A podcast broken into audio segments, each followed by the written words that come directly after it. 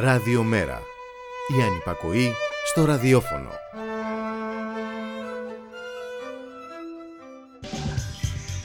Μεταβάσεις. Η εκπομπή κίνησης ιδεών του Κέντρου Μετακαπιταλιστικού Πολιτισμού.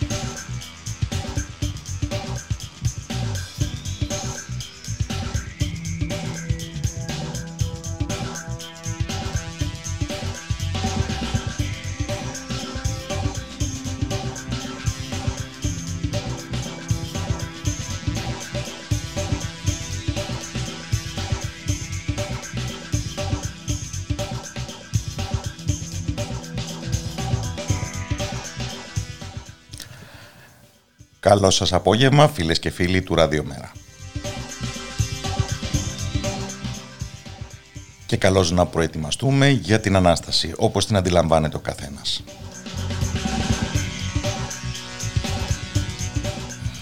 Μια Ανάσταση επιγόντως αναγκαία, εν μέσω υγειονομικής κρίσης, εν μέσω οικονομικής κρίσης, ίσως ακόμη μεγαλύτερες, αλλά δεν έχει δείξει όλο της το αντιπαθητικό πρόσωπο ακόμα.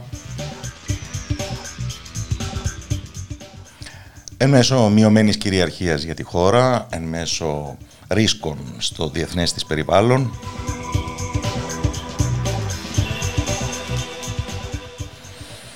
εν μέσω διάχυτης κοινωνικής δυσφορίας, συλλογικής αβοηθητότητας, εξάπλωσης του κινησμού,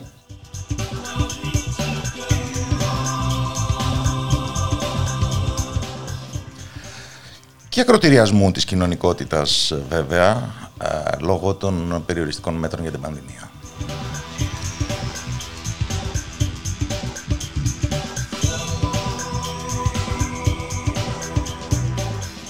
Επήγει λοιπόν το να εξευρεθεί μια ανάταση, μια ανάσταση.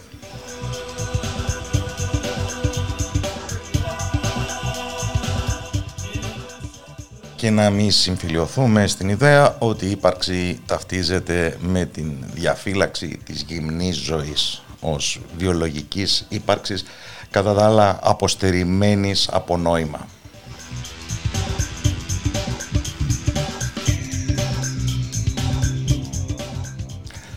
Είμαι ο Κώστας Ράπτης. Μαζί μου ο Γιώργος Νομικός στη ρύθμιση του ήχου για το τακτικό ραντεβού μας με την κίνηση ιδεών στην εκπομπή Μεταβάσεις του Κέντρου Μετακαπιταλιστικού Πολιτισμού, του δικού μας ΜΕΤΑ.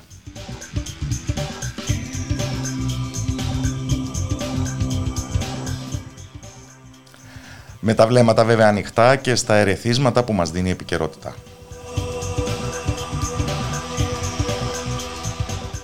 Αλλά με την προσπάθεια να αναχθούμε σε ένα επίπεδο συζήτησης πέρα από το τρέχον.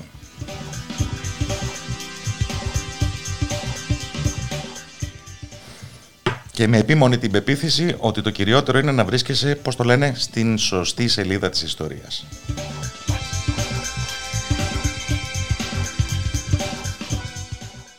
Όπως ένας φίλος που δεν έτυχε ποτέ να τον γνωρίσουμε προσωπικά, αλλά τον αισθανόμαστε δικό μας άνθρωπο. Ο ανεξάρτητος, μοναδικός ανεξάρτητος υποψήφιος των βουλευτικών εκλογών που έγιναν την περασμένη Κυριακή στην γειτονική μας Αλβανία, Elton de. Ο απολυθής μεταλλορύχος από τα ιδιωτικοποιημένα, εννοείται, ορυχεία χρωμίου στην Πουλκίζα, ο οποίος πρωτοστάτησε στην ίδρυση συνδικάτου και απολύθηκε γι' αυτό μαζί με 3 συναδέλφους του πέρσι. Πρωτοστάτησε επίσης την συγκέντρωση 11.000 υπογραφών για το στάτους του μεταλλορύχου, την διεκδίκηση δηλαδή της καταγραφής δικαιωμάτων όπως, φανταστείτε, η ελάχιστη σύνταξη, ο ελάχιστος μισθός, τα βαρέα και ανθυγινά όπως θα τα λέμε εμείς εδώ, η ασφάλιση σε περίπτωση θανάτου ή ατυχήματος και η δωρεάν ιατροφαρμακευτική περίθαλψη για όσους εργάζονται στα έγκατα της γης. Ο Ελτόν Ντεμπρέσι έκανε το μάλλον απονενοημένο, για όσους έχουν υπόψη τους το πολιτικοκοινωνικό τοπίο της γειτονικής μας Αλβανίας, διάβημα να εκθέσει υποψηφιότητα στις βουλευτικές εκλογές στην περιφέρεια της Δίβρης, στα βόρειο-ανατολικά της Αλβανίας.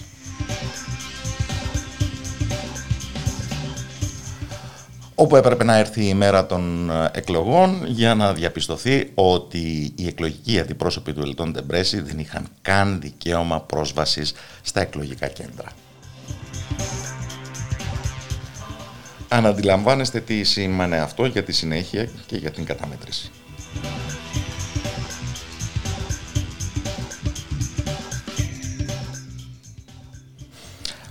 Το ότι ο Ελτόν Ντεμπρέσι προφανώς δεν κατάφερε να εκλεγεί δεν σημαίνει ότι εμείς δεν τον συγκαταλέγουμε σε κάποιου είδους λέσχη των νικητών.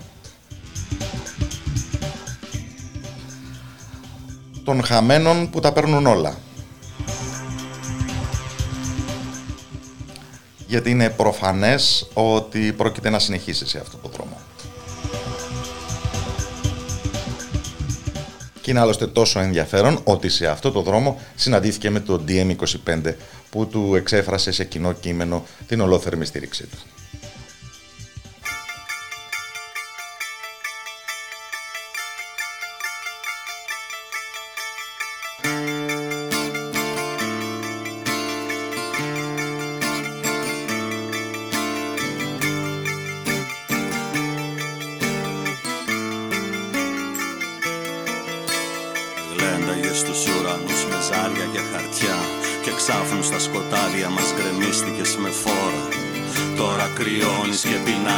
Σε εμάς, για σένα βράζει αυτή η άδεια κατσαρόλα. Μη δίνεις σημασία, πολλά γίναν βιαστικά. Κι αν δεν πρόλαβες να πεις 2-3 λόγια, το ξέρεις πως είναι κερδισμένος τελικά. Όποιος χαμογελάει μπροστά στην καρμανιόλα, άπλωνες στα σύννεφα τη τζόχα και με μιας. Έναν αιώνα κέρδιζες ποντάροντας μια ώρα. Τώρα θυμώνεις, ξεφυσάς κι όλο ρωτάς που σταματάει αυτή η άγρια κατηφόρα. Μη δίνεις σημασία, πολλά γίναν βιαστικά. Κι αν δεν πρόλαβες να πεις 2-3 λόγια, το ξέρεις πως είναι κερδισμένος τελικά. Όποιος χαμογελάει μπροστά στην καρμανιόλα, δεν πειράζει που δεν σου ήρθε η ζαριά. Τζογάρισες στο όνειρο κι είσαι έτοιμος για όλα. Το λέει και ένα τραγούδι που μας μάθαιναν παλιά. Ο χαμένος τα παίρνει όλα. Μην γκρινιάζεις που δεν σου ήρθε η ζαριά. Τζογάρισες στο όνειρο κι είσαι έτοιμος για όλα. Το λέει και ένα τραγούδι που μας μάθαιναν παλιά. Ο χαμένος τα παίρνει όλα. Ο χαμένος τα παίρνει όλα. Ο χαμένος τα παίρνει όλα. Ο χαμένος τα παίρνει όλα. Ο χαμένος τα παίρνει όλα. Ο χαμένος τα παίρνει όλα. Ο χαμένος τα παίρνει όλα. Ο χαμένος τα παίρνει όλα. Ο χαμένος τα παίρνει όλα.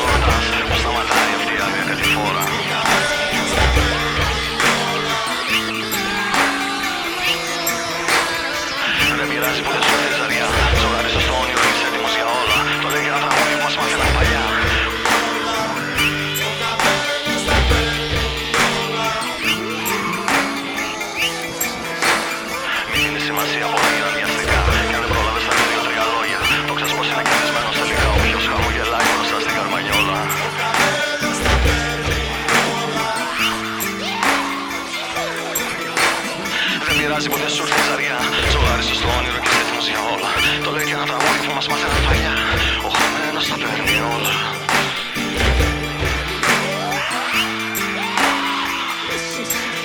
Γλέταγες στους ουρανούς με ζάρια χιάρτια. Και ξαφνώς τα σκοτάδια μας κρεμίστηκες με φόρα. Τώρα κρυγώνεις και γυρνάς μας τους εμάς. Για σε άλλαξε αυτή η άδεια κατσαρόλα.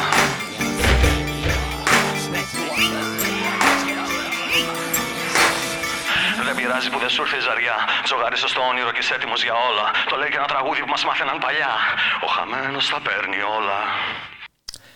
Δεν είναι πάντα για καλό, μου φαίνεται, που επιβεβαιώνεται η διαπίστωση του Γιάννη Αγγελάκα ότι ο χαμένος τα παίρνει όλα. Ο νους μου πηγαίνει έφνη στους ηττημένους του Δευτέρου Παγκοσμίου Πολέμου, των οποίων την καλή κουβέντα θα έχουμε στην συνέχεια της εκπομπής. Αλλά προς το παρόν θα ήθελα να σταθώ στην σημαντικότερη εξέλιξη των ημερών, μολονότι αυτή, ας το ομολογήσουμε, στα αυτιά των πολλών ακούγεται σαν ένα ανέκδοτο που το έχουν ακούσει πολλές φορές και το έχουν βαρεθεί. Αναφέρομαι στην διεξαγόμενη, επισήμως από χτες, στην Γενέβη, πενταμερή διάσκεψη για το Κυπριακό υπό την αιγίδα του Γενικού Γραμματέα του ΟΗΕ Αντώνιο Γκουτέρες. Και θα ήθελα να θυμίσω ότι δεν είναι δίχως λόγο που το Κυπριακό ζήτημα έχει σφραγίσει όλη την μεταπολεμική ελλαδική πολιτική ιστορία. Και δεν είναι όμως χωρίς λόγο, δεν είναι από κάποιο ιστορικό ατύχημα που το Κυπριακό παραμένει ανεπίλητο επί τόσες και τόσες δεκαετίες. Και προστρέχω στη βοήθεια κάποιου που γνωρίζει πολύ βαθύτερα από όλους μας το ζήτημα και καλωσορίζω στην εκπομπή τον κύριο Σπύρο Σακελαρόπουλο, καθηγητή πολιτικής κοινωνιολογίας στο Πάντιο Πανεπιστήμιο και συγγραφέα του ογκώδους, προειδοποιώ τον αναγνώστη, αλλά πολύ χρήσιμου βιβλίου «Ο Κυπριακός Κοινωνικός Σχηματισμός 1191-2004 από τη συγκρότηση στην διχοτόμηση». Καλό απόγευμα από το Ράδιο Μέρα. Καλό απόγευμα, κύριε Ράπτη, και σας και στους ακροατές σας. Άφησα να πλανάτε το ερώτημα αν το Κυπριακό είναι ένα ερώτημα που μπορεί τελικά να επιλυθεί, ένα ζήτημα που μπορεί τελικά να επιλυθεί και βέβαια για να το απαντήσουμε αυτό θα πρέπει με μια σαφήνεια να καταλήξουμε στο σε τι συνίσταται το Κυπριακό πρόβλημα. Σε τι συνίσταται η λύση του. Έχουμε δύο δηλαδή άγνωστους χι. Λοιπόν, κύριε Ράπτη, κοιτάξτε να δείτε. Το θέμα είναι ότι αν δει κανείς διαχρονικά την εξέλιξη του κυπριακού ζητήματος, ίσως να περίμενε ότι μια στιγμή τομή στην παγκόσμια ιστορία που ήταν η κατάρρευση των ανατολικών καθεστώτων, φάραζε συνολικά την εικόνα του κόσμου, άρα και το κυπριακό όπως και το παλαιστινιακό, για να μην ξεχνάμε, όμως θα θαλινόταν. Δεν λύθηκε.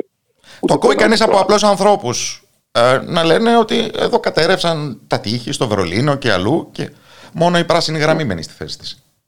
Ναι, η πράσινη γραμμή, όπως και η κατάσταση στην Παλαιστίνη. Αλλά κοιτάξτε να δείτε, η πράσινη γραμμή παραμένει στη θέση. Δεν παραμένει και ακριβώς στη θέση της, γιατί μετά το άνοιγμα των οβοφραγμάτων υπάρχει ελεύθερη διέλευση.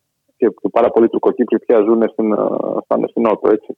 Και εργάζονται στον Νότο. Έχουν παρακινητικότητα. Αλλά επίλυση του Κυπριακού δεν υπάρχει. Γιατί δεν υπάρχει επίλυση του Κυπριακού? Γιατί φαίνεται πολύ δύσκολο να υπάρξει και στο μέλλον, έτσι.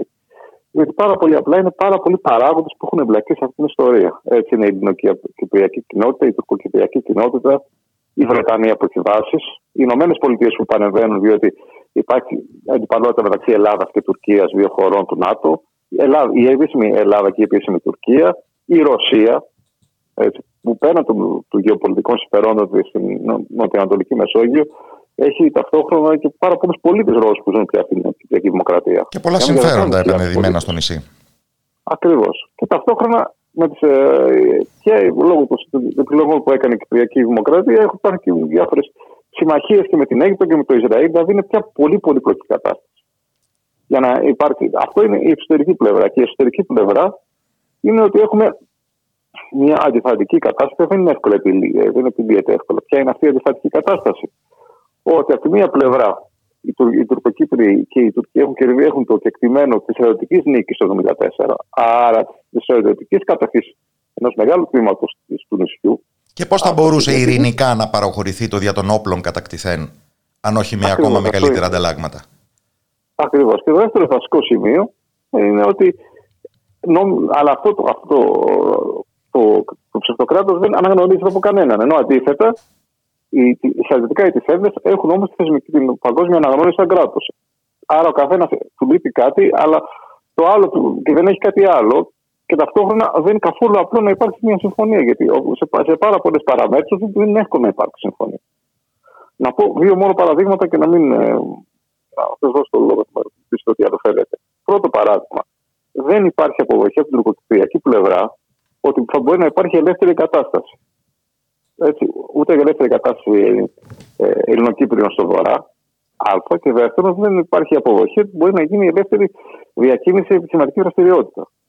Αυτά είναι πολύ σοβαρά πράγματα για να γίνουν αποδεκτά. Και από εκεί και πέρα υπάρχει το ζήτημα του. Και με ερωτήματα να γύρονται από τουρκικής πλευράς και για την ελεύθερη κυκλοφορία τουλάχιστον προσώπων, όπως προβλέπει το ευρωπαϊκό πλαίσιο στην επανενωμένη αυριανή Κύπρο.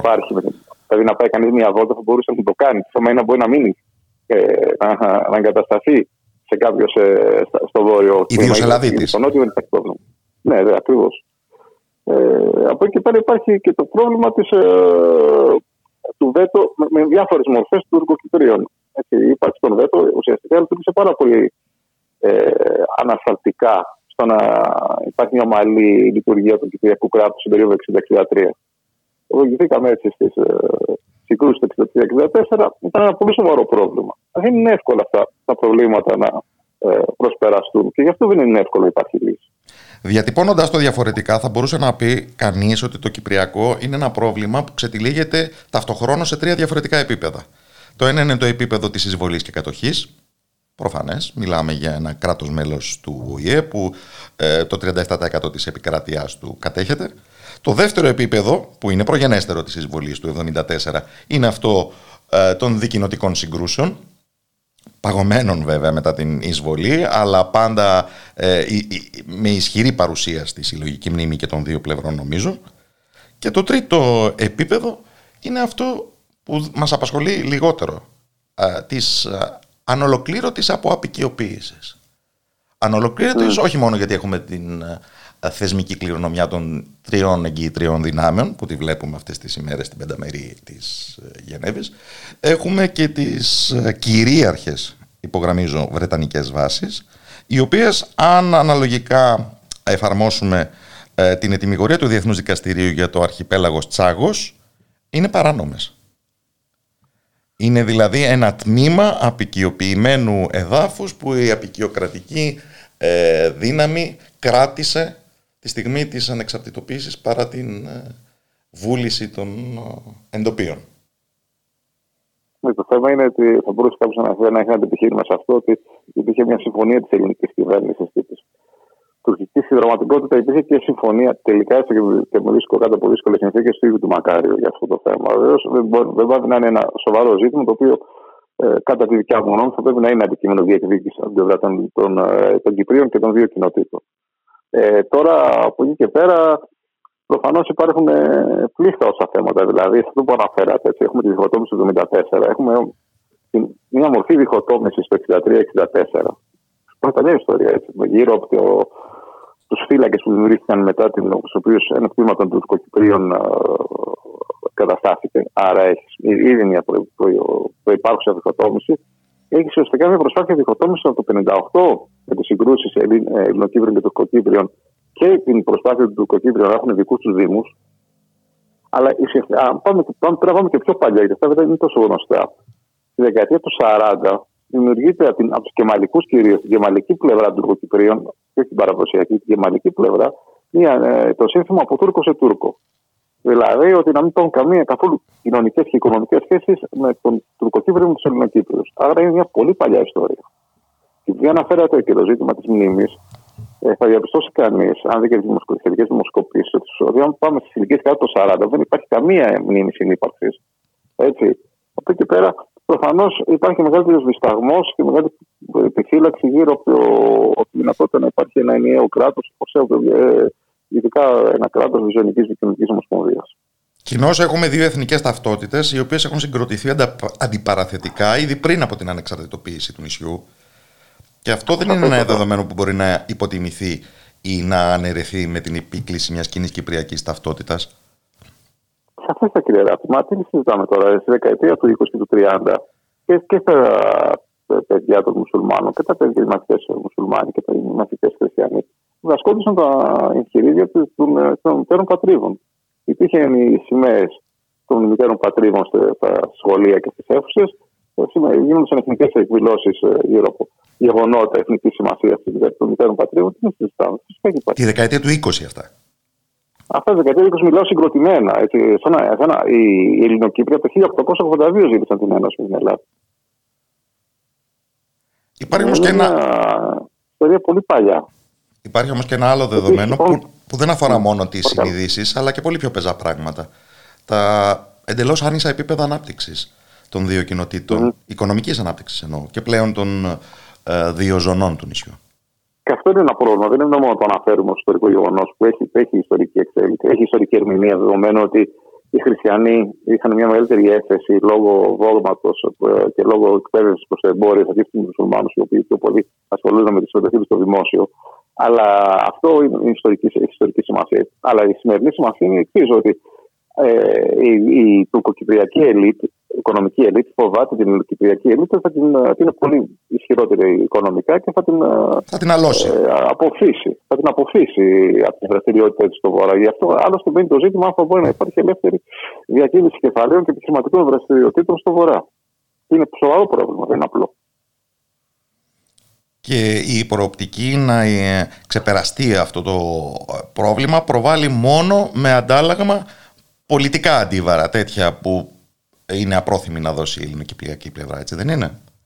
Ναι, είναι πάρα πολλά ζητήματα τα οποία τίθενται. Δηλαδή, ακόμα και αν υπάρξει αυτό, θα πρέπει να υπάρξουν πάρα πολλά σημεία. Δηλαδή, υπάρχει το ζήτημα της παραμονής των στρατιωτικών δυνάμεων των Τούρκων. Έτσι. Υπάρχει το ζήτημα αυτό που αναφέρεται.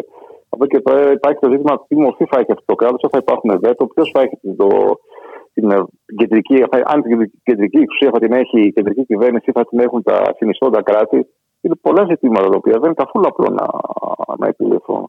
Και κάποια στιγμή πρέπει να θυμόμαστε ότι τα 3 χρόνια τα οποία υπήρξε το κοινό κυπριακό κράτος υπήρξαν πάρα πολλά προβλήματα. Και το ερώτημα πάντα είναι πώς αυτά τα τέτοια προβλήματα δεν θα επανεληφθούν. Και αυτό δεν λύνεται εύκολα. Ούτε με συνθήματα, ούτε με γενικόλογες επιθυμίες. Εγώ χρειάζεται πολύ συγκεκριμένες δεσμεύσεις από τις δύο πλευρές. Αυτά τα αντικειμενικά δεδομένα λίγο πολύ καταγράφηκαν και στην αρνητική ψήφο των Ελληνοκυπρίων πριν από 17 ολόκληρα χρόνια στο σχέδιο Ανάν και στο ναυάγιο της προηγούμενης πενταμερούς στο Κραν Μοντανά της Ελβετίας του 2017. Για ποιο λόγο εκτιμάτε αναβιώνει αυτή η διπλωματική προσπάθεια τώρα που ο Γενικός Γραμματέας του ΟΗΕ μοιάζει να την έχει πάρει και πολύ προσωπικά? Εντάξει, τώρα ο Γενικός Γραμματέας κάνει τη δουλειά του και το λέω με κάθε σεβασμό. Δηλαδή, με την έννοια ότι υπάρχουν διάφορα ζητήματα παγκοσμίως τα οποία προσπαθεί να επιλύσει και να δώσει το στίγμα του. Από εκεί και πέρα, οι υπόλοιπες δύο, όλες οι ενδιαφερόμενες πλευρές θέλουν να δείξουν ότι υπάρχει ένας διάλογος και καμία θέλει να αναλάβει την ευθύνη αποτυχίας του. Διάλογος σε συμφραζόμενα πολύ χειρότερα από αυτά και του 2017. Αν κρίνουμε πώς επιδεινώθηκε το κλίμα στις ελληνοτουρκικές σχέσεις, τι εντάσεις υπήρξαν στην Ανατολική Μεσόγειο, πόσο μετριοπαθέστερος Ακιντζή αντικαταστάθηκε στην ηγεσία των Τουρκοκυπρίων από τον εθνικιστή Τατάρ και ούτω καθεξής. Κύριε Ράπτη, αυτά που λέτε έχετε απόλυτο δίκιο. Παρ' όλα αυτά τα θεωρώ δευτερεύουσα σημασία. Δηλαδή, είναι τόσο σοβαρό το πρόβλημα που αυτά δεν το μεταλλάσσουμε προς τη μία προς την άλλη κατεύθυνση. Άλλωστε, κακές ελληνοτουρκικές σχέσεις υπήρχαν και το 1996 και υπήρχαν και το 1987. Ούτε αυτά παίξαν κάποιο ρόλο σε μια κατεύθυνση. Όταν τα λάθη πρόεδρο τη Κυριακή Δημοκρατία, τη ψευδοκράτου, θεωρήθηκε ότι μπορεί να υπάρξουν διάβλοι της κοινωνίας. Και όταν είχε κερδίσει ο κ. Χριστόφια σε εκλογέ, θυμάμαι πανηγύρι και χαρές ότι θα επιληθεί το Κυπριακό, μα και τότε πάρα πολύ επιφυλακτικό. Μας λέτε λοιπόν ότι το παιχνίδι παίζεται κυρίως στη μακρά κλίμακα, όπου δεν παίζονται και πολλά. Ακριβώς αυτό. Και στην πολυπλοκότητα των πάρα πολλών παραγόντων που παρεμβαίνουν σε αυτή την ιστορία με διαφορετικά συμφέροντα. Ο καθένας και τα συμφέροντα που εκμεταλλάσσονται με όλο τον χρόνο. Άρα είναι τελείως ασταθής η κατάσταση και χωρίς μια καθορισμένη προοπτική. Το ίδιο το σχήμα της πενταμερούς όμως δεν δημιουργεί προβληματικό προηγούμενο είτε πετύχει είτε αποτύχει η τρέχουσα διάσκεψη? Προβληματικό με την έννοια ότι δεν συμμετέχει η ίδια η Κυπριακή Δημοκρατία ως διεθνές υποκείμενο, δεν συμμετέχει η Ευρωπαϊκή Ένωση της οποίας είναι μέλος. υπάρχουν δύο κοινότητες και τρεις εγγυήτριες δυνάμεις, σαν να βρισκόμαστε στις παραμονές του 1960. Ουδέποτε το ακούω αυτό το επιχείρημα, δεν είναι πολύ σοβαρό. Οι Τουρκοκύπροι ουδέποτε αποδέχτηκαν ότι υπάρχει κυπριακή δημοκρατία. Θεωρούν αυτό τελείως το 1964. Και θεωρούν την ελληνοκυπριακή διοίκηση, την ελληνοκυπριακή διοίκηση του Νότου. Σε οποιαδήποτε συνάντηση που έγινε, υπήρχε αναγνώριση ότι υπάρχει κυπριακή δημοκρατία. Πάντα υπήρχαν εξοχότατος κ. Δεκτάς, εξοχότατος κ. Κληρίδης. Δεν έχει αλλάξει κάτι σε αυτό. Είναι ακριβώς το ίδιο πράγμα. Δεν έχουμε δει τα πάντα. Δεν έχει αλλάξει όμως κάτι και για τον ΟΗΕ, για τον οποίο μοναδικό διεθνής υποκείμενο στο νησί είναι η κυπριακή δημοκρατία. Ναι, ακριβώς, τις πρώτερες δυνάμεις. Τώρα για την Ευρωπαϊκή Ένωση δεν θα έλεγα ότι θα ήταν τόσο απλό να συμμετέχει, δεδομένης και της αποχώρησης της Βρετανίας. Και δεν νομίζω ότι θα έπαιζε ιδιαίτερο ρόλο. Δεν κατάφερε να παίξει η Ευρωπαϊκή Ένωση ούτε όταν μπήκε η Κύπρος το 2004 κάποιον ρόλο σε αυτά. Και όχι γιατί δεν το ήθελε, προφανώς ήθελε να λυθεί ένα πρόβλημα μιας χώρας η οποία είναι μέλος της. Αλλά διότι είναι τόσο πολύπλοκο το ζήτημα. Η τελευταία μου ερώτηση αφορά το ενδεχόμενο επισημοποίησης της de facto διχοτόμησης που υφίσταται στο νησί. Η τουρκική πλευρά έχει προσχωρήσει τα τελευταία λίγα χρόνια σε μια ρητορική αναγνώριση των πραγματικοτήτων και λύσεις δύο κρατών. Αυτό ακούγεται και ωραία στο αυτή, γιατί είναι καθιερωμένο στην διεθνή συνείδηση ως η ενδεικνυόμενη λύση στο παλαιστινιακό πρόβλημα. Ναι, απλώς είναι τελείως άλλο. Πρόκειται για μπλόφα. Τι είναι αυτή η κατάσταση, ή για πραγματική απειλή? Θα το δούμε από δύο πλευρές. Πρώτον, είναι η συνολικότερη επιθετική κίνηση της Τουρκίας σε πάρα πολλά μέτωπα. Έτσι, και αναφέρομαι και στο Συριακό, αναφέρομαι και στο Κουρδικό, αναφέρομαι και στη Λιβύη. Οπότε, γενικά υπάρχει μια πιο επιθετική κίνηση εξωτερικά, στην εξωτερική πολιτική της Τουρκίας. Αυτό είναι το ένα. Από την άλλη πλευρά, νομίζω ότι πιο πολύ είναι ένας μοχλός πίεσης, ώστε να οδηγηθούμε σε μια συνομοσπονδία με πολύ μεγαλύτερες δυνατότητες αυτόνομης πολιτικής του τουρκικού κρατηδίου και πολύ μεγαλύτερες δυνατότητες παρέμβασης στο όλο κράτος της Τουρκίας. Νομίζω ότι αυτός είναι ο σκοπός και αυτή είναι η πίεση. Πιο πέσω λοιπόν και από το σχέδιο Ανάν με μια έννοια. Ναι, με μια έννοια. Θα έλεγα μεγαλύτερη παρέμβαση, μεγαλύτερες παιδεία ελεύθερης κίνησης και αυτόνομης κίνησης της τουρκικής και τουρκοκυπριακής πλευράς. Αυτό θα έλεγα, αυτός είναι ο σκοπός. Και μια μεγαλύτερη προβολή της τουρκικής ισχύως στο νότιο τμήμα του νησιού, στο οποίο προς το παρόν οι Ελληνοκύπροι ασκούν πλήρως την κυριαρχία τους. Ακριβώς. Και μάλιστα είναι και θελκτικό, γιατί πάρα πολλοί Τουρκοκύπροι πηγαίνουν και εργάζονται και ζουν κλπ. Εν το αντίστοιχο δεν συμβαίνει. Για τους Ελληνοκύπριους το ενδεχόμενο επίλυσης της εκκρεμότητας με κάποιες εδαφικές και περιουσιακές παραχωρήσεις είναι αρκετό για να τους δελεάσει να αποδεχτούν μια τέτοια λύση? Όχι νομίζω. Δηλαδή νομίζω ότι το βασικό πρόβλημα, δύο είναι τα βασικά ζητήματα. Το ένα είναι η άμεση αποχώρηση των τουρκικών στρατευμάτων. Μιλάμε για 40.000 στρατιώτες, έτσι. Και το δεύτερο είναι να υπάρξει ένα θεσμικό πλαίσιο που να εγγυάται μια ομαλή λειτουργία του σχήματος διακυβέρνησης. Δηλαδή, δεν θα υπάρχουν συνεχή μπλοκαρίσματα με μορφής βέτο από του Τουρκοκύπριου. Αυτά είναι τα δύο βασικά ζητήματα, νομίζω.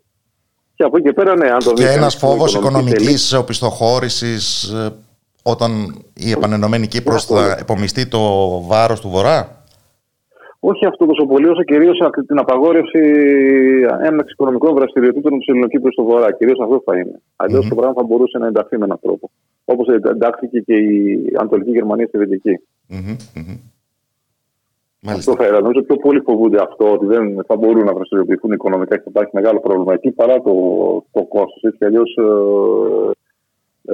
υπάρχει και εκεί μια ανάπτυξη, όχι τόσο μεγάλη βέβαια, αλλά και με τουρισμό και με καζίνο και με διάφορα. Υπάρχει στο Βορρά. Υπάρχει και αυτή η πλευρά, αλλά κυρίως άλλωστε αυτό μπορεί να δώσει να λειτουργήσουν αποτελέσματα σωρευτικά, δηλαδή πολλαπλασιαστικά. Αν έχεις ένα ολόκληρο νησί να το εκμεταλλευτείς οικονομικά, από το να έχεις τα δύο τρίτα. Μάλιστα. Υπάρχει και αυτή η πλευρά. Ευχαριστώ θερμά τον Σπύρο Σακελαρόπουλο, καθηγητή πολιτικής και κοινωνιολογίας στο Πάντιο Πανεπιστήμιο. Καλό απόγευμα από το Ράδιο Μέρα.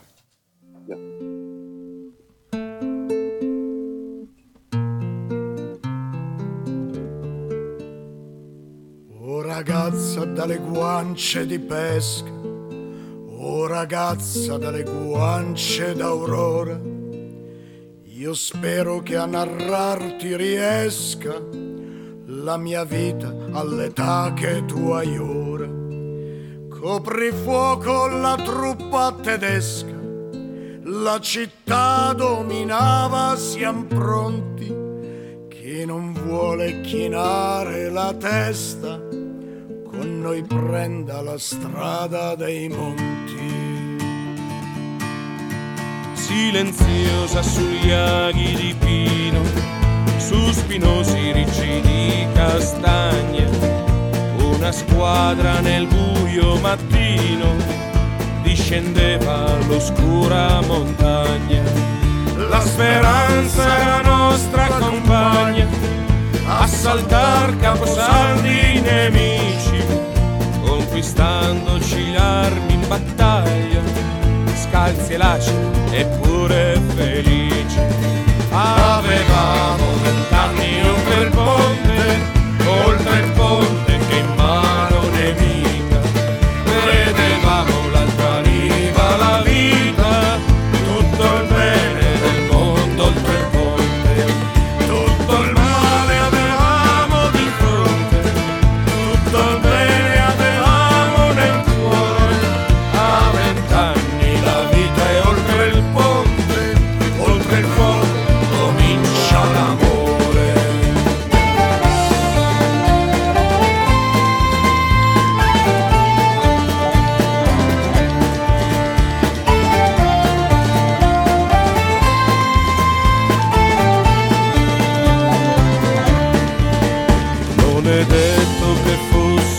Santi, l'eroismo non è sovraumano, corri a passi, dai balzavanti, ogni passo che fai non è vano. Vedevamo a portata di mano, dietro il tronco il cespuglio, il canneto, l'avvenire di un mondo più umano, è più giusto, più libero e lieto. Oramai tutti hanno famiglia, hanno figli che non sanno la storia di ieri. Io son solo e passeggio tra i tigli con te cara che allora non c'eri. E vorrei che quei nostri pensieri, quelle nostre speranze di allora mi vivessero in quel che tu speri, oh ragazzo color dell'aurora. Avevamo 20 anni oltre il ponte, oltre il ponte che in mano nemica, vedevamo l'altra riva, la vita, tutto il bene del mondo oltre il ponte, tutto il male avevamo di fronte, tutto il bene avevamo nel cuore. A 20 anni la vita è oltre il ponte, oltre il fuoco comincia l'amore.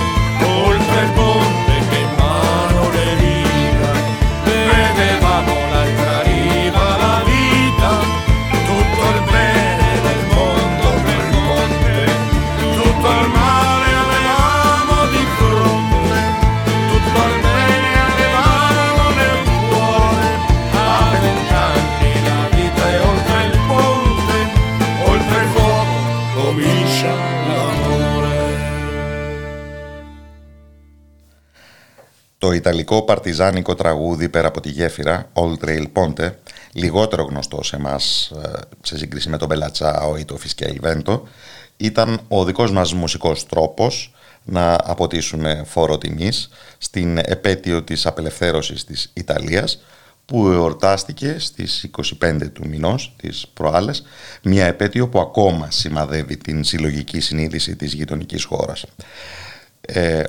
Ο συνειρμός όμως μας οδηγεί στην δική μας μαύρη επέτειο της συμπλήρωσης σαν χτες 80 ετών από την έναρξη της γερμανικής κατοχής επισήμως με την κατάληψη των Αθηνών. Και σκέφτεται κανείς πόσο μεγάλες είναι οι εκκρεμότητες που αφήνει πίσω της αυτή η επέτειο που δεν θέλησαμε να πολύ ασχοληθούμε ως χώρα μαζί της. Εκκρεμότητες διότι βεβαίως στον βωμό της επιθυμητής συμφιλίωσης των λαών ή ακριβέστερα στο φόντο της μνημονιακής μειωμένης κυριαρχίας της χώρας κινδυνεύουμε να αφήσουμε να ξαναγραφτεί η ιστορία της δεκαετίας του 40 από τους ιστορικά υπόλογους. Και είναι αυτό το θέμα που θέλω να συζητήσω με τον Σαράντο Θεοδωρόπουλο, δικηγόρο και μέλος του Διοικητικού Συμβουλίου του Κέντρου Μετακαπιταλιστικού Πολιτισμού. Καλό απόγευμα από το Ράδιο Μέρα. Καλό απόγευμα, κύριε Ράπτη. Μήπως κινδυνολογώ? Κοιτάξτε, δεν κινδυνολογείται. Διότι η απόπειρα αναθεώρησης της ιστορίας, όπως είπατε, ήταν πάντα παρούσα. Ήταν πάντα παρούσα καταρχήν στα μετεμφυτειακά χρόνια. Όταν, ας πούμε, είχε επισκεφθεί ο Παύλος με τη Φρυδερίκη, τον πρόεδρο τότε Άιζενχάουερ στην Αμερική, είχε πει τον περίφημο λόγο, ας πούμε, ότι περισσότερα θύματα είχε ο εμφύλιος στην Ελλάδα από ότι η κατοχή.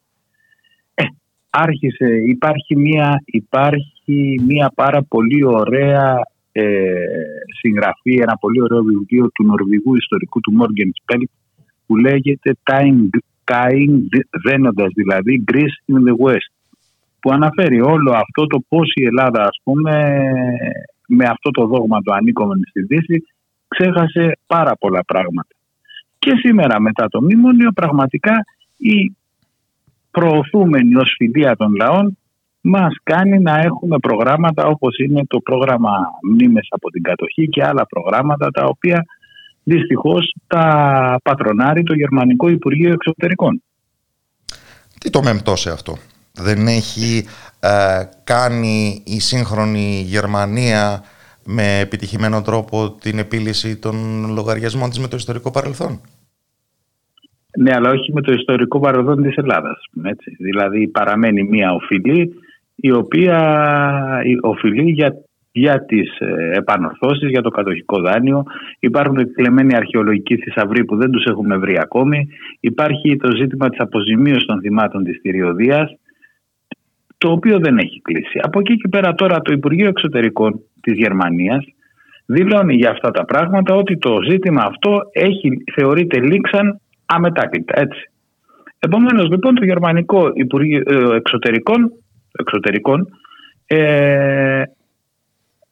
πιστεύω ότι αυτό θα θέλει με όλους τους τόνους να επιβάλλει και στα προγράμματα τα οποία κάνει. Και ότι δεν υπάρχει καμία άλλη οφειλή πέραν της ηθικής, την οποία η Γερμανία λέει ότι αναγνωρίζει απεριόριστα και εν πολλοίς και με τέτοια προγράμματα εξοφλεί.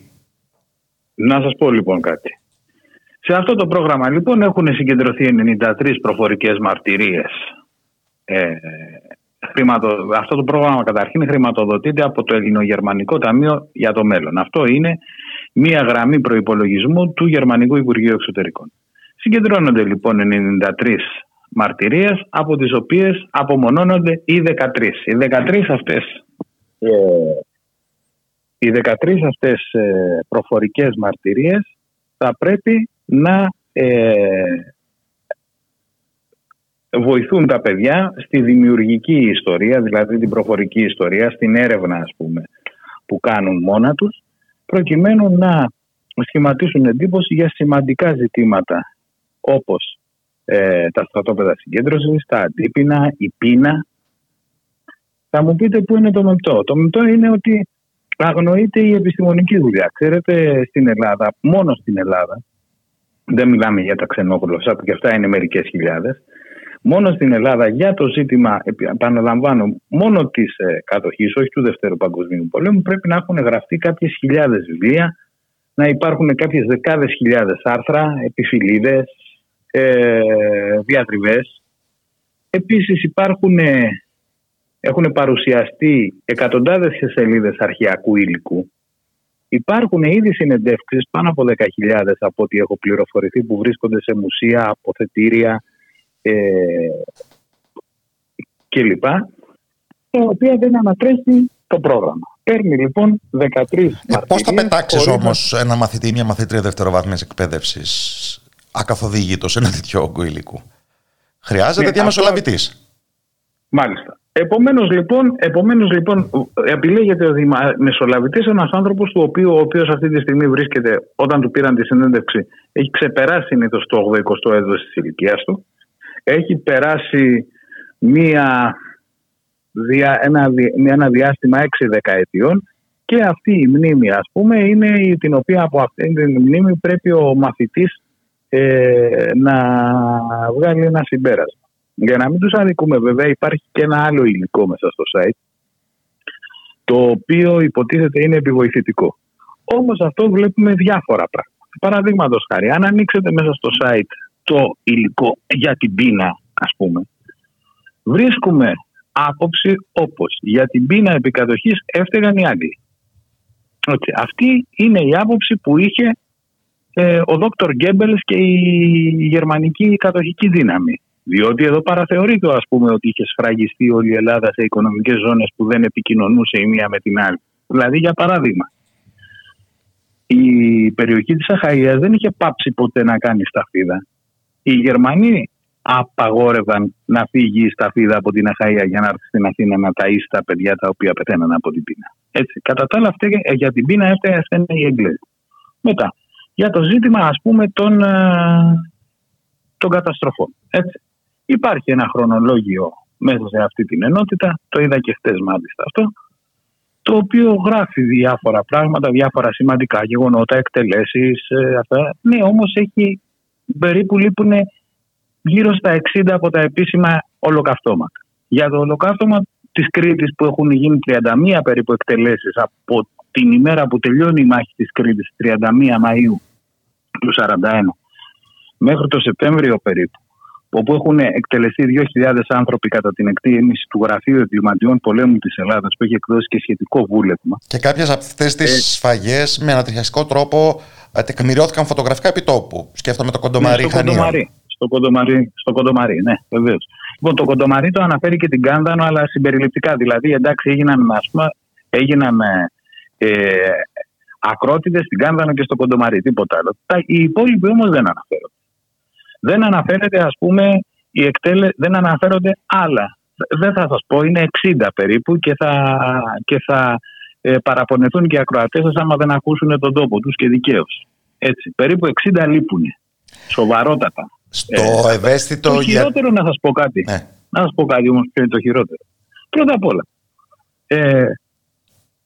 Το 1943 τον Ιούνιο όταν έγινε το σαμποτάζ πήραν 105 ανθρώπους ομήρους από το στρατόπεδο Λαρίσης και τους εκτελέσανε στο Κούρνοβο, εκεί για αντίπεινο.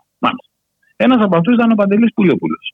Αυτή η εκτέλεση του Πουλιόπουλου είχε προκαλέσει λαϊκή κινητοποίηση τον Ιούλιο του 1943 στην Αθήνα. Σας διαβεβαίω λοιπόν ότι στα γεγονότα αυτά του Ιουλίου του 1943 δεν αναφέρεται η εκτέλεση στο Κούρνοβο. Γιατί γίνεται αυτό το πράγμα? Μετά, και ο Πουλιόπουλος υπήρξε γενικός γραμματέας του ΚΚΕ και μάλιστα, αργότερα ηγετική μορφή του τροτσκιστικού ρεύματος στην Ελλάδα. Δηλαδή, εμείς επειδή ο άνθρωπος αυτός τώρα ανήκει σε μια πολιτική παράταξη η οποία δεν έχει συμπάθειες, τι γίνεται, εμείς θα τον παραδώσουμε και δεν θα αναδείξουμε αυτή την παράληψη επειδή έχουμε άλλη ανάλυση από έναν μεγάλο διανοούμενο διεθνιστή, ας πούμε. Δεν είμαστε τόσο παλιά άνθρωποι. Το άλλο το ζήτημα είναι ότι ψάχνοντας λοιπόν παρακάτω φτάνουμε στα γεγονότα Αυγούστου-Σεπτεμβρίου του 1943. Στις 14 Σεπτεμβρίου του 1943, όπως ξέρετε, καταστράφηκε η περιοχή της Λιάνου. Είναι το δεύτερο μεγαλύτερο ολοκαύτωμα μετά τα Καλάβρητα στην Ελλάδα. Εκατοντάδες νεκροί, περισσότερο. Πάρα πολλά χωριά σε όλη την επαρχία, φρικτές καταστάσεις, αρενοκτονία κλπ. Δεν αναφέρεται στο χρονοδιάγραμμα. Επομένως, λοιπόν, από πού θα μάθει το παιδί την ιστορία? Το πρόβλημα είναι ότι η παρουσίαση δεν είναι εξαντλητική, γιατί και αυτό θα μπορούσε να δικαιολογηθεί. Ή υπάρχει και άλλου τύπου λίανση των γεγονότων? Κοιτάξτε, αναρωτιέμαι, ας πούμε, αν στο ευαίσθητο για τη γερμανική αυτοσυνειδησία ερώτημα για τους αυτουργούς των ομοτήτων, αν ήταν ο τακτικός στρατός η Βέρμαχτ ή τα ΕΣΕΣ, πώς παίρνει η θέση αυτό το υλικό? Αυτό απουσιάζει εντελώς. Μα δεν είναι δυνατόν ποτέ ένα παιδί το οποίο ήταν ένας άνθρωπος ο οποίος ήταν ζωντανός εκείνη τη στιγμή να μπορεί χωρίς να έχει εποπτεία σε άλλα πράγματα να διακρίνει τα διακριτικά των στολών. Έτσι. Οπότε αυτός τι σου λέει? Ήρθαν οι Γερμανοί στο χωριό. Το ήρθαν οι Γερμανοί στο χωριό, υπάρχει ένα ζήτημα. Αυτό κοιτάξτε να δείτε. Υπάρχει και ένα άλλο ζήτημα όμως. Ότι αν θα διαβάσετε σήμερα την αρθρογραφία που φιλοξενεί η Νέα Κρήτη, ας πούμε, είναι διαφορετική η προσέγγιση στο γερμανικό κείμενο του κειμένου και διαφορετική στο ελληνικό. Υπάρχουν σημαντικότατες διαφορές για την αντίληψη του γεγονότος. Διαφορές στην αφήγηση, διαφορές στην έκφραση. Υπάρχουν τέτοια ζητήματα και εφόσον διαχειρίζονται, ας πούμε, μια κοινή γνώμη, μια άλλη απαράδεκτη, έτσι, για μένα, τι θα πει διαχείριση της γνώμης. Αφού τέλος πάντων διαχειρίζονται αυτή την κοινή, γιατί δεν γράφουν τα ίδια πράγματα και στα ελληνικά και στα γερμανικά? Ένα ενδιαφέρον ερώτημα. Αυτό λοιπόν θα προτείνω να το αφήσουμε μετέωρο, γιατί θα χρειαστεί σύντομα, με την συμπλήρωση 80 ετών από την έναρξη της μάχης της Κρήτης, να επανέλθουμε σε αυτά τα σημαντικά ιστορικά ορόσημα. Άλλωστε πρόσφατη είναι και η πρόκληση των εορτών αλεξιπτωτιστών από όλη την Ευρώπη που θέλαν να τιμήσουν τους ναζί εισβολείς, ομοτέχνους τους, πώς να το πω. Χρειάζεται όμως αυτό, νομίζω, ξεχωριστή αναφορά. Θα επανέλθουμε λοιπόν και ευχαριστώ θερμά τον Σαράντο Θεοδωρόπουλο. Καλό απόγευμα από το Ράδιο Μέρα.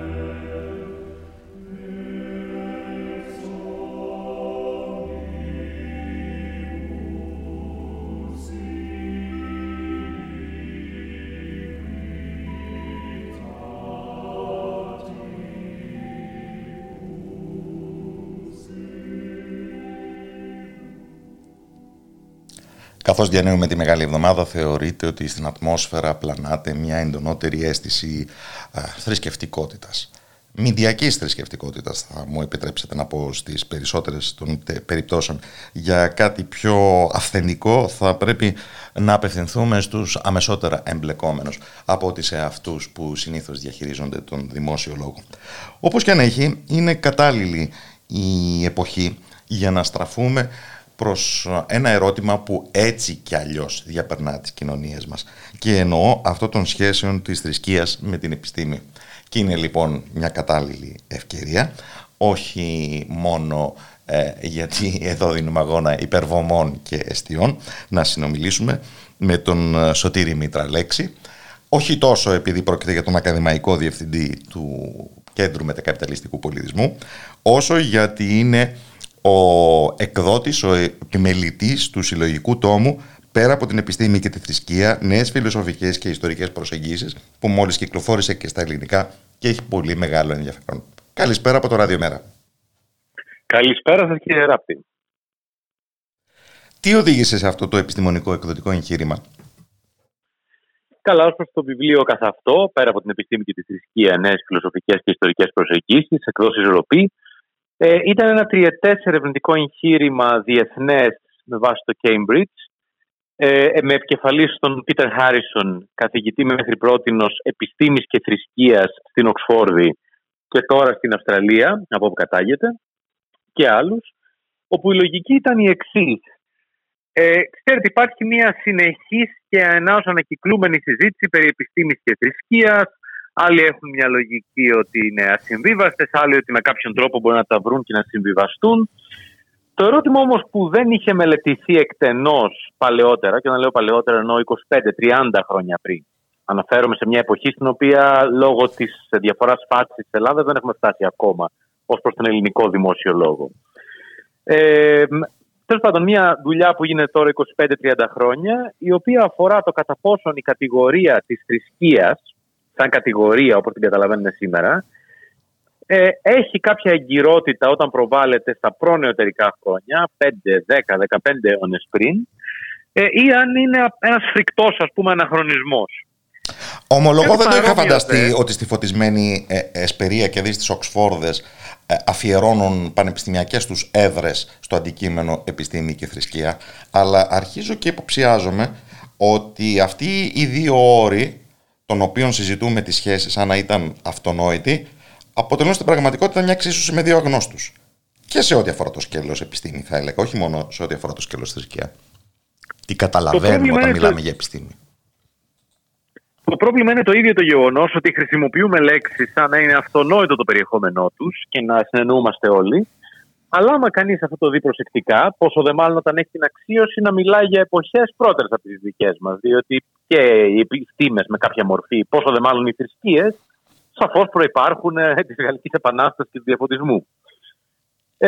Όταν λοιπόν κανείς δει λίγο τις έννοιες, βλέπει πως όλη η συζήτηση είναι παγιδευμένη σε ένα πλαίσιο το οποίο εν τέλει δεν την αφορά. Να πούμε ένα παράδειγμα. Μιλάμε σήμερα για την επιστήμη στον ελληνικό και τις επιστήμες που όλο και αυγαταίνουν, έτσι, σαν αριθμό, σαν πλήθος. Πολλές φορές ξεχνώντας ή μη γνωρίζοντας, ιδίως στην Ελλάδα το δεύτερο, ότι ο πρόγονός τους αφορά περισσότερο άλλους τομείς. Ο πρόγονος, ας πούμε, της φυσικής είναι η φυσική φιλοσοφία, η οποία ήταν τόσο φιλοσοφία όσο και φυσική. Δεν είναι κάτι κατά ανάγκη που γίνεται μέσα, ας πούμε, καταλαβαίνετε, με όργανα κλπ. Μόνο, δεν είναι αυτά τα μέσα, δεν είναι η προσέγγιση. Ότι η βιολογία και όλες οι συναφείς επιστήμες σχετίζονται με τη φυσική ιστορία. Δηλαδή, έχουμε να κάνουμε με περιοχές που ήταν περισσότερο φιλοσοφία και ιστορία παλαιότερα, παρά επιστήμη με τον τρόπο που την καταλαβαίνουμε σήμερα, που σχετίζεται με την επιστημονική επανάσταση του 17ου αιώνα και, και συγκεκριμένα με το πνευματικό, ας πούμε, ιδεολογικό κλίμα της Αγγλίας, Μεγάλης Βρετανίας, το 19ο αιώνα. Όσο δε για τις θρησκείες, εκεί πια η σύγχυση είναι πελώρια. Μιλάμε για την θρησκεία στον ελληνικό, για το φαινόμενο της θρησκείας. Μιλάμε για την θρησκεία και την επιστήμη.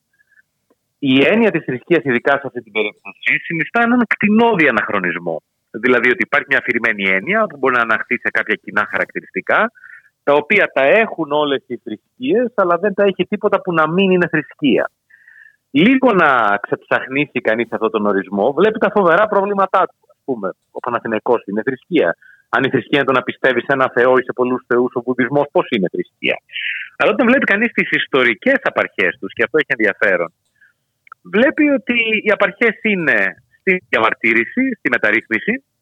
Οπότε ξαφνικά υπήρχαν δύο διπλανά χωριά με διαφορετική θρησκεία, έτσι, χριστιανική και τα δύο, αλλά πάλι διαφορετική.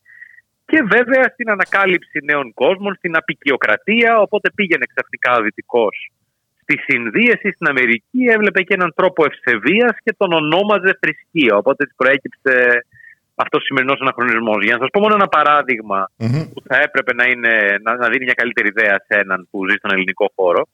Όταν εμφανίζεται το Ισλάμ τον 7ο αιώνα, στην λεγόμενη Βυζαντινή Αυτοκρατορία, στην Ανατολική Ρωμαϊκή Αυτοκρατορία, δεν αναγνωρίζεται ως διαφορετική θρησκεία, αλλά ως μια χριστιανική αίρεση. Ο λόγος δεν είναι κάποια εγωτική, ας πούμε, μανία των χριστιανών της περίοδου που δεν μπορούσαν να φανταστούν ότι υπάρχει κάτι έξω από αυτούς, αλλά ότι το νοηματικό πλαίσιο, οι θρησκείες στον πληθυντικό κλπ. Είναι ένα καθαρά νεωτερικό γεγονός που ανάγεται στην πρώιμη νεωτερικότητα. Γιατί αυτά είναι σημαντικά και δεν είναι απλώς ιστορικές αναδυφίσεις ή μια ενασχόληση, έτσι, τύπου χόμπι με την ιστορία των ιδεών? Διότι αλλάζουν αμέσως το πλαίσιο στο οποίο μπορεί κανείς να μιλάει για επιστήμη και θρησκεία, σύγκρουση επιστήμης και θρησκείας, σχέσεις επιστήμης και θρησκείας. Έστω, αν σχετικοποιήσουμε και ιστορικοποιήσουμε το περιεχόμενο των δύο αυτών αντιπαρατιθέμενων όρων, τι νέες οδοί διαπλοκής τους, να το πω έτσι, ή διαλόγου τους ανοίγουν? Καλά, πρώτα απ' όλα αμέσως γίνεται ένας διαχωρισμός ανάμεσα στο εκ των υστέρων ιστορικό αφήγημα το οποίο δένει την αυτοσυνειδησία μιας εποχής, της ευρύτερης εποχής της νεωτερικότητας, της εποχής που, όπως τα λέγαμε στο ΜΕΤΑ, μαζί με τον καπιταλισμό τελειώνει τώρα. Από την ιστορική αλήθεια, ας πούμε, πολύ εμβληματικές σε ένα τέτοιο πλαίσιο ιστορίες είναι ο Γαλιλαίος. Ένα παράδειγμα πολύ προφανές. Ο Γαλιλαίος ως μία... Δεν είναι ένας μάρτυρας της επιστήμης απέναντι στη θρησκεία? Ακριβώς. Αυτό είναι το πλαίσιο το ιδεολογικό με το οποίο το δίνουμε στους τελευταίους αιώνες. Σημειωτέν εδώ να πούμε, πριν προχωρήσει το Γαλιλαίο, ότι μια σειρά από επιχειρήματα που χρησιμοποιούμε σήμερα δίθεν από πλευράς της θρησκείας εναντίον της επιστήμης, ανάγονται στα επιχειρήματα των Προτεσταντών ενάντια στους Καθολικούς σε προηγούμενους αιώνες, μετά τη μεταρρύθμιση. Οπότε μια σειρά από εικόνες που έχουμε για τον σατανικό μεσαίωνα, για τον σκοταδισμό κλπ., που σήμερα νομίζουμε πως είναι ιστορικά επιχειρήματα ενός διαφωτισμένου και επιστημονικού κοσμοειδόλου ενάντια σε ένα κοσμοίδωλο της δαιμονίας. Είναι μια πολεμική θρησκευτικής καταγωγής και αυτή. Ενδοθρησκευτική, ναι. Αυτά που λέγανε οι Προτεστάντες για τους Καθολικούς. Και τα παίρνουμε σήμερα. Για να γυρίσω στο Γαλιλαίο. Πρώτα απ' όλα, πού υπάρχει γνώση εκείνη την εποχή? Η γνώση υπάρχει στα πανεπιστήμια. Τα πανεπιστήμια στη Δυτική Ευρώπη, όλα τα πανεπιστήμια, είναι ιδρύματα τα οποία ιδρύθηκαν θρησκευτικά. Ιδρύθηκαν από την Καθολική Εκκλησία κλπ. Όταν η νέος συγκεκριμένα ανδρώνεται, αν θέλετε, επιστημονικά, όχι απλώς σε αυτά τα ιδρύματα, αλλά και σε πολύ στενή συνεργασία με μια σειρά από καρδιναλίους και τον Πάπα τον ίδιο. Ήταν ευνοημένος της αυλής, αν θέλετε. Και μετά το επίδικο, που είναι η θεωρία κλπ. Και όμως κινείται και δεν συμμαζεύεται, δεν συγκρούεται με κάποιο χριστιανικό κοσμοίδωλο, αλλά συγκρούεται με την αριστοτελική κοσμολογία. Δηλαδή η κοσμολογία, η συντηρητική, αν θέλετε, κοσμολογία της περίοδου. Δεν ήταν κάποια κοσμολογία προκύπτει από τα βιβλία της Γενέσεως ή κάτι τέτοιο. Ήταν η αριστοτελική κοσμολογία. Οπότε παίρνουμε σήμερα ένα περιστατικό, το οποίο έχει και πολιτικό περιεχόμενο. Γιατί ο Γαλιλαίος τα έσπασε με την αυλή, της οποίας ήταν ευνοούμενος λίγο πριν, για μη επιστημονικούς λόγους. Παίρνουμε ένα τέτοιο περιστατικό. Την ίδια ώρα που η Εκκλησία τότε χρησιμοποιούσε ένα μοντέλο που ήταν ένα πρωτογαλιλαϊκό μοντέλο με τον τρόπο του, αλλά αυτή είναι μια άλλη μεγάλη ιστορία. Και το δίνουμε σήμερα, και η θεωρία του Γαλιλαίου κατέριψε μια θεωρία αριστοτελική ουσιαστικά και προχριστιανική, και το δίνουμε σήμερα σε ένα αφήγημα η θρησκευτική αλήθεια και η κατάρριψή της από την επιστημονική σοφία. Όμως άμα κανείς το δει αυτό ιστορικά, είναι ένα καλαμπούρι, είναι ένας εγκληματικός αναχρονισμός. Σας φέρω ένα παράδειγμα τώρα ως προς το πώς δομείται ουσιαστικά το παρόν με κατηγορίες που έχουμε φτιάξει εκ των υστέρων για να ντύσουμε την ιστορία με έναν συγκεκριμένο τρόπο. Σήμερα αυτές οι δύο οντότητες, ας πούμε, επιστήμη και θρησκεία, νοούνται ως σώματα με αξίωση γνώσης, που όσα έχονται αξίωση γνώσης για το ίδιο πράγμα, τον κόσμο γύρω μας, εξ ορισμού δεν μπορεί παρά να είναι σε σύγκρουση. Αν όμως δούμε νωρίτερα ιστορικά, δεν υπάρχει αυτή η αντίληψη για τις λέξεις scientia, επιστήμη, science, και religio, θρησκεία. Και οι δύο προνεωτερικά είναι περισσότερο αρετές του ατόμου. Μία αρετή του γνωρίζειν, η scientia, μία αρετή της ευσεβίας, η religio. Όχι σώματα γνώσης. Όταν αυτά αναδιαμορφώνονται στη σημερινή εποχή, φτάνουμε σε ιδέες που είναι εντελώς πρωτοφανείς νεωτερικά, αλλά τις θεωρούμε αυτονόητες, παραδοσιακές και μάλιστα προνεωτερικές. Ας πούμε, η ιδέα ότι βιβλία όπως η Βίβλος, η Παλαιά Διαθήκη, δίνουν μια ιστορία του κόσμου που έχει μια αξίωση φυσικής ιστορίας. Ότι η γραφή, από τη φύση της κρυπτική, είναι να διαβαστεί με τον τρόπο που διαβάζει κανείς τη Wikipedia ή το περιοδικό Nature ή οδηγίες συναρμολόγησης καφετιέρας. Αυτό είναι μια ιδέα εντελώς νεωτερική. Και σήμερα θεωρούμε ότι αυτονόητα αυτά είναι τα μπαγκάζια της θρησκείας. Έρχεται η θρησκεία και λέει ένα βιβλίο. Και εμπνέει τους λεγόμενους φονταμενταλιστές χριστιανούς. Ο οποίος φονταμενταλισμός είναι επίσης νεωτερικό. Νεωτερικό. Είναι μάλιστα βιβλία. Η λέξη φονταμενταλισμός προκύπτει από προτεσταντικά βιβλία του 1910 με τίτλο The Fundamental. Τα θεμέλια, τα θεμελιώδη. Έτσι, δηλαδή και σαν έννοια ανάγεται στις αρχές του 20ου αιώνα. Και σαν έννοια αλλά και στο περιεχόμενό της. Το περιεχόμενό της είναι ότι εγώ φέρνω μια διατύπωση που έχει αξίωση αληθείας και πιστεύω φανατικά σε αυτήν. Όμως αυτή η ιδέα... Αναρωτιέμαι ακούγοντας όλα αυτά πώς η ψευδοπαράδοση μας περιτριγυρίζει. Μα αυτό που κατεξοχήν βλέπουμε και στην περίπτωση της επιστήμης και στην περίπτωση της θρησκείας είναι ότι η παράδοση κατασκευάζεται εκ των υστέρων. Ας πούμε, ακόμα και στην περίοδο του κορονοϊού, όταν βγήκαν κάποιοι είτε εκπρόσωποι της Εκκλησίας είτε απλοί παπάδες, γιατί οι παπάδες δεν εκπροσωπούν την Εκκλησία, και λέγανε δεν κολλάς στο ναό, και λέγανε ότι αυτό είναι η παραδοσιακή, ας πούμε, πεποίθηση της Εκκλησίας, πρόκειται για κάτι το οποίο σφάχτηκε στο γόνατο το 2020. Δεν υπήρχε πιο πριν την αντίληψη αυτό. Αλλά ακόμα και οι θρησκευτικοί φορείς που ήγηραν αυτή την αξίωση, την ήγηραν ως μια παραδοσιακή ή ακόμα και αρχαία αξίωση. Είναι κάτι που εμφανίζεται για πρώτη φορά στην ανθρώπινη ιστορία, σε ένα χριστιανικό πλαίσιο, το 2020 μετά Χριστόν. Αντιστρόφως όμως, δεν θα μπορούσαμε να διακρίνουμε κάτι από το ήθος του τυφλά θρησκευόμενου σε όσους μας καλούν να ακολουθήσουμε την επιστήμη. Μα αυτό είναι μια άλλη πτυχή του πώς όταν σχηματοποιείς την νεωτερικότητα, την επιστήμη και τη θρησκεία σαν έννοιες, όχι στις πραγματικότητες, που αυτές αντιστοιχούν. Εδώ θυμίζουμε τη διαφορά ανάμεσα στον χάρτη και στην επικράτεια την οποία απεικονίζει. Εκ των πραγμάτων καταλήγεις με μια επιστήμη που γίνεται θρησκεία και με μια θρησκεία που γίνεται επιστήμη.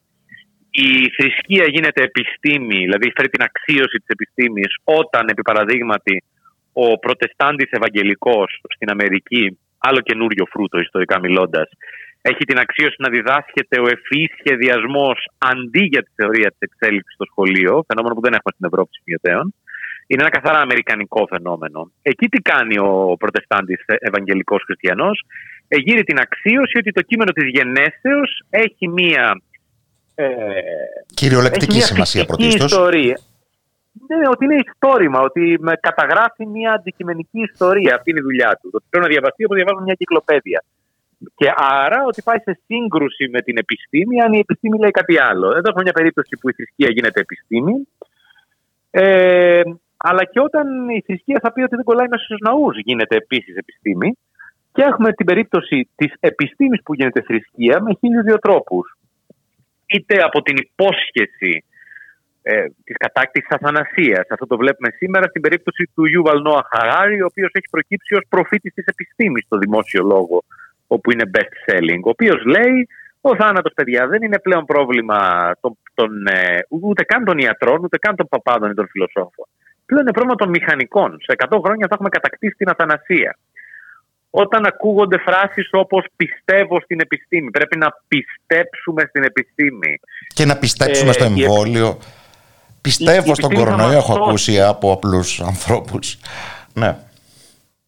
Ναι. Εκεί βλέπεις μια επιστήμη η οποία σαφέστατα ενδύεται το ρόλο της θρησκείας. Όταν η επιστήμη εκπίπτει σε επιστημονισμό και ισχυρίζεται ότι δεν μεταφέρει δεδομένα, data, ως προς το τι ισχύει, αλλά ότι δίνει απαντήσεις σε όλες μη επιστημονικές ερωτήσεις.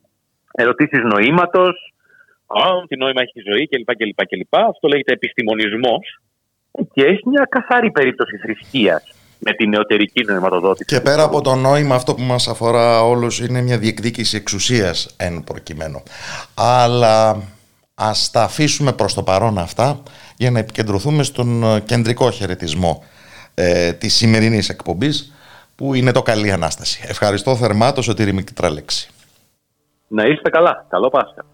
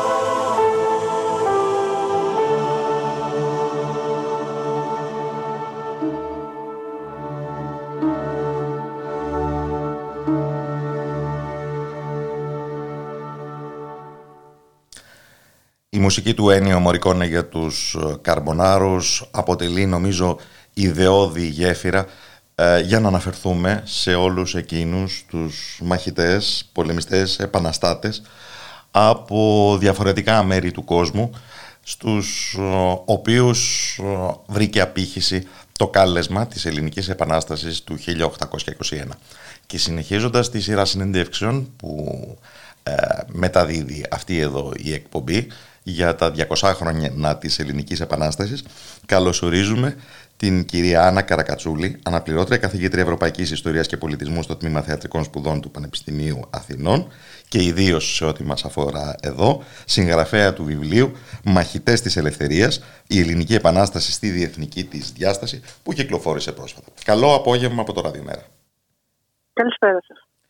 Η διεθνική διάσταση του 1821, στην οποία αναφέρεται το βιβλίο σας, είναι αρκετά διαφορετική από αυτήν που αποτυπώθηκε στους επίσημους εορτασμούς, καλός ή κακός, με την παρουσία προσώπων όπως ο Κάρολος της Αγγλίας.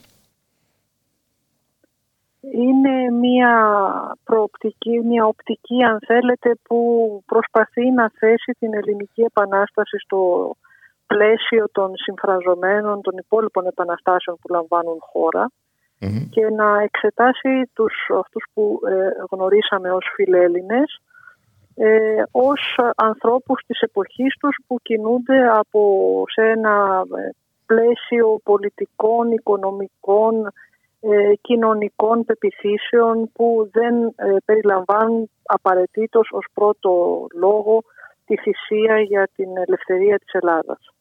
Αλλά περιλαμβάνουν τι? Περιλαμβάνουν τις δικές τους προσωπικές επιδιώξεις. Νομίζω ότι είναι πιο ρεαλιστικό να το δούμε με αυτή την λογική.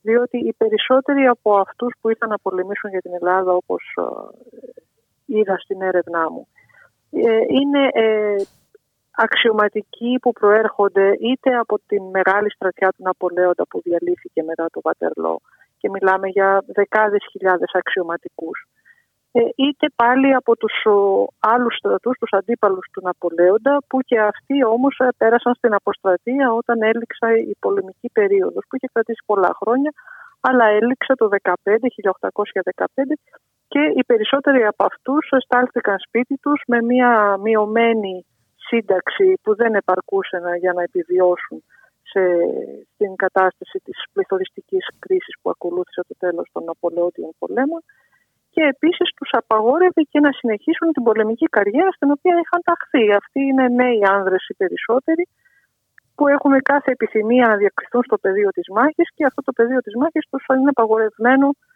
στο πλαίσιο των νόμιμων στρατών της Ευρώπης της Πατινόρθωσης. Αυτό όμως εντελώς αντιεξιδανικευτικά θυμίζει ένα σχήμα προσφοράς και ζήτησης για πολεμικές συγκρούσεις. Ναι, έτσι είναι. Οι περισσότεροι υποστηρίζουν τα κινήματα, τα επαναστατικά κινήματα, τα φιλελεύθερα που εκδηλώνονται τότε. Αυτή είναι η κυριαρχή ιδεολογία, η επαναστατική ιδεολογία της εποχής είναι ο φιλελευθερισμός, άσχετα με πώς εξελίχθηκε στη συνέχεια. Άρα η κινητοποίησή τους έχει ένα πρόσημο. Έχει ένα πρόσημο, αλλά δεν είναι αποκλειστικό, διότι στην ίδια χρονική περίοδο αρκετοί από αυτούς βρίσκουν απασχόληση στον στρατό της Αιγύπτου, του Μεχμέτ Αλή, και θα έρθουν στην Ελλάδα ως αντίπαλοι, με τον Ιμπραήμ στην απόβαση του 1824. Δεν είναι δηλαδή το ιδεολογικό που τους κατευθύνει. Και για να το απομυθοποιήσουμε ακόμα περισσότερο, θα διαβάζουμε στα απομνημονεύματά τους και στις επιστολές τους ότι αρκετοί ταλαντεύονται και λένε να πάω στην Λατινική Αμερική ή να πάω στην Ελλάδα, να πάω στην Ιταλία ή να πάω στην Ελλάδα. Και αποφασίζουν συχνά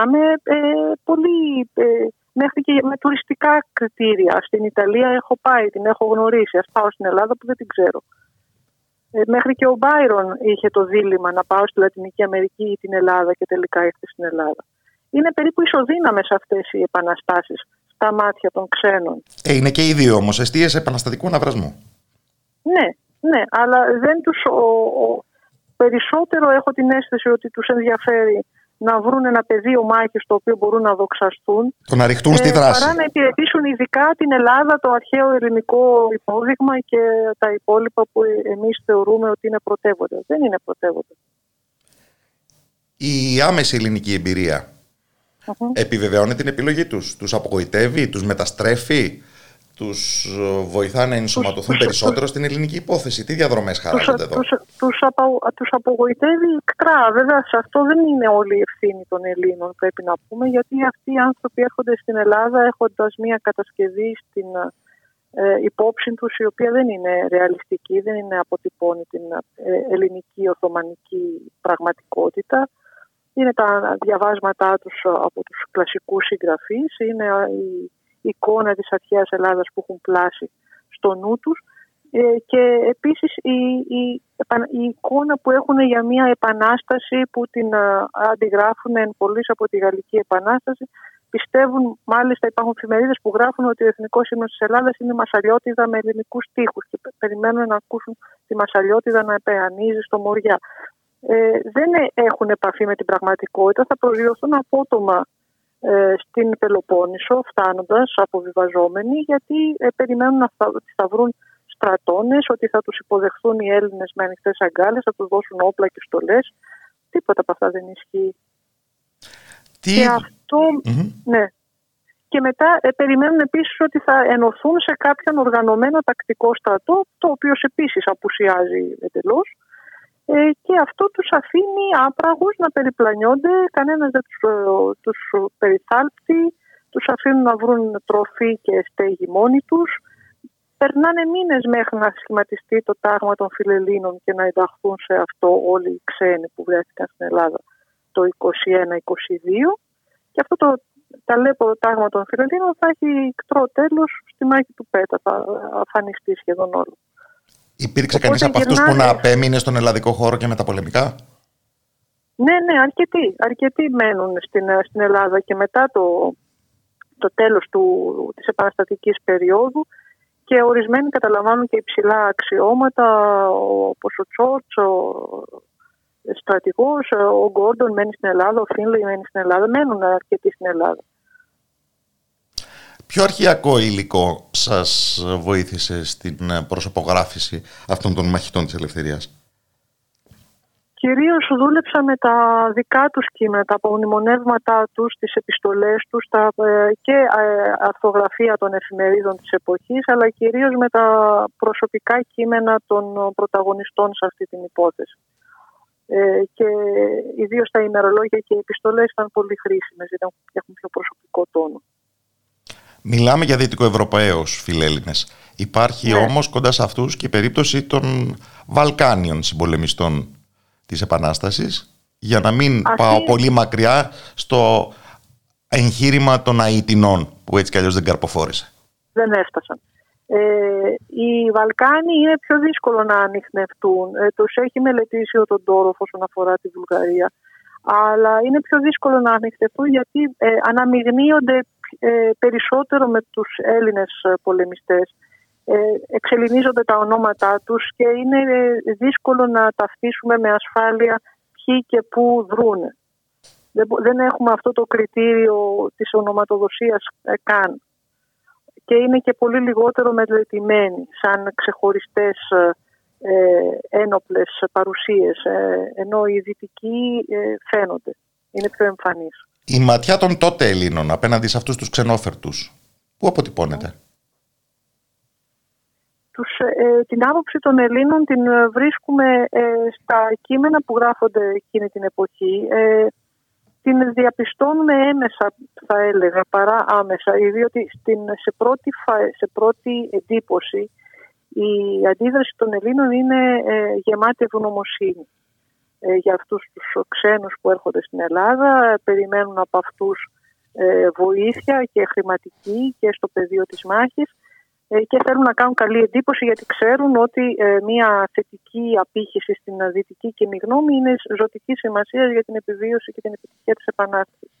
Εκ των πραγμάτων όμως διαπιστώνουμε ότι αυτή η συμμόρφωση και η αποδοχή των ξένων είναι μάλλον υποκριτική, θα έλεγα. Δηλαδή, ενώ υπόσχονται, συμφωνούν, επικροτούν τις θέσεις των ξένων, στην πράξη δεν κάνουν τίποτα για να τις υλοποιήσουν. Δηλαδή θα χρειαστεί να φτάσουμε στο 25 με 26 για να αποφασιστεί να συγκροτηθεί ένα τακτικό σώμα στρατού, ενώ είναι απέτηση των ξένων από την πρώτη στιγμή. και όταν αυτό το σώμα στρατού συγκροτείται υπό τον Φαβιέρο, ουσιαστικά δεν παίζει ρόλο στις μάχες που ακολουθούν.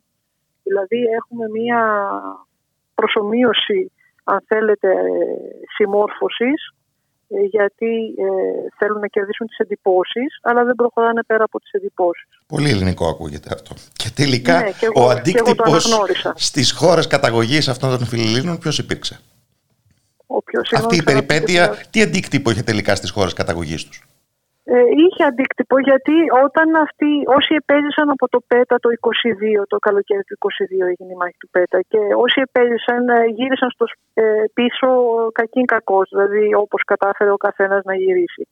Και όταν επέστρεψαν έγραψαν και στις εφημερίδες, έγραψαν και βιβλία, έγραψαν και δοκίμια, προκειμένου να μεταπείσουν άλλους ρομαντικούς ονειροπόλους που θα θέλουν να κάνουν την ίδια διαδρομή. Και αυτό είχε αρνητικό αντίκτυπο στην ελληνική υπόθεση. Δηλαδή πραγματικά κρύωσε, θα λέγαμε, ο ενθουσιασμός για την Ελλάδα. Το 23 έχουμε μεγάλη κάμψη στις αφήξεις ξένων. Και θα πρέπει να περιμένουμε πια το 24 όταν πεθαίνει ο Μπάιρον στο Μεσολόγγι, που δημιουργείται παγκόσμια. Για να αναζωπυρωθεί το ρεύμα. Και αναζωπυρώνεται ο ενθουσιασμός, το ενδιαφέρον για την Ελλάδα, συν την σύμπτωση, αυτό δεν είναι σύμπτωση, ότι εκείνη τη χρονιά το 24 λήγουν ουσιαστικά οι επαναστάσεις της Λατινικής Αμερικής, όπου είχαν βρει διέξοδο και απασχόληση αρκετοί τέτοιοι άνθρωποι, τέτοιοι στρατιωτική που σε αναζήτηση καριέρας. Οπότε κλείνοντας το μέτωπο της Λατινικής Αμερικής με την επιτυχία των επαναστάσεων της περιοχής εκεί, επιστρέφουν στην Ευρώπη και η μόνη που είναι ακόμα σε εξέλιξη είναι η ελληνική. Οπότε και η θετική εντύπωση που έχει ξαναγεννήσει ο θάνατος του Μπάιρον και το γεγονός ότι χρειάζονται να βρουν κάποιο νέο μέτωπο να συνεχίσουν να πολεμούν, τους φέρνει σε εμάς. Οπότε 24-25 έχουμε αρκετούς που φτάνουν ξανά. Μια τελείως απομαγευτική οπτική, και ευχαριστώ θερμά την κυρία Άννα Καρακατσούλη, αναπληρώτρια καθηγήτρια Ευρωπαϊκής Ιστορίας του Πανεπιστημίου Αθηνών, που μας την προσέφερε. Καλό σας απόγευμα από το Ράδιο Μέρα. Ευχαριστώ πολύ. Και καλό απόγευμα σε όλες και όλους σας, φίλες και φίλοι του Ράδιο Μέρα. Ολοκληρώθηκε για άλλη μια Τετάρτη στο σημείο αυτό η εκπομπή Μεταβάσεις του Κέντρου Μετακαπιταλιστικού Πολιτισμού. Από τον Γιώργο Νομικό που ήταν στον ήχο και τον Κώστα Ράπτη που ήταν στο μικρόφωνο, πολλές ευχές για το επικείμενο Πάσχα και θα τα ξαναπούμε την επόμενη Τετάρτη. Standing in a choir of fools, what's this nobody singing? Using electronic tools, where with the heart the feeling, just I'll have to change my understanding after the moon landing.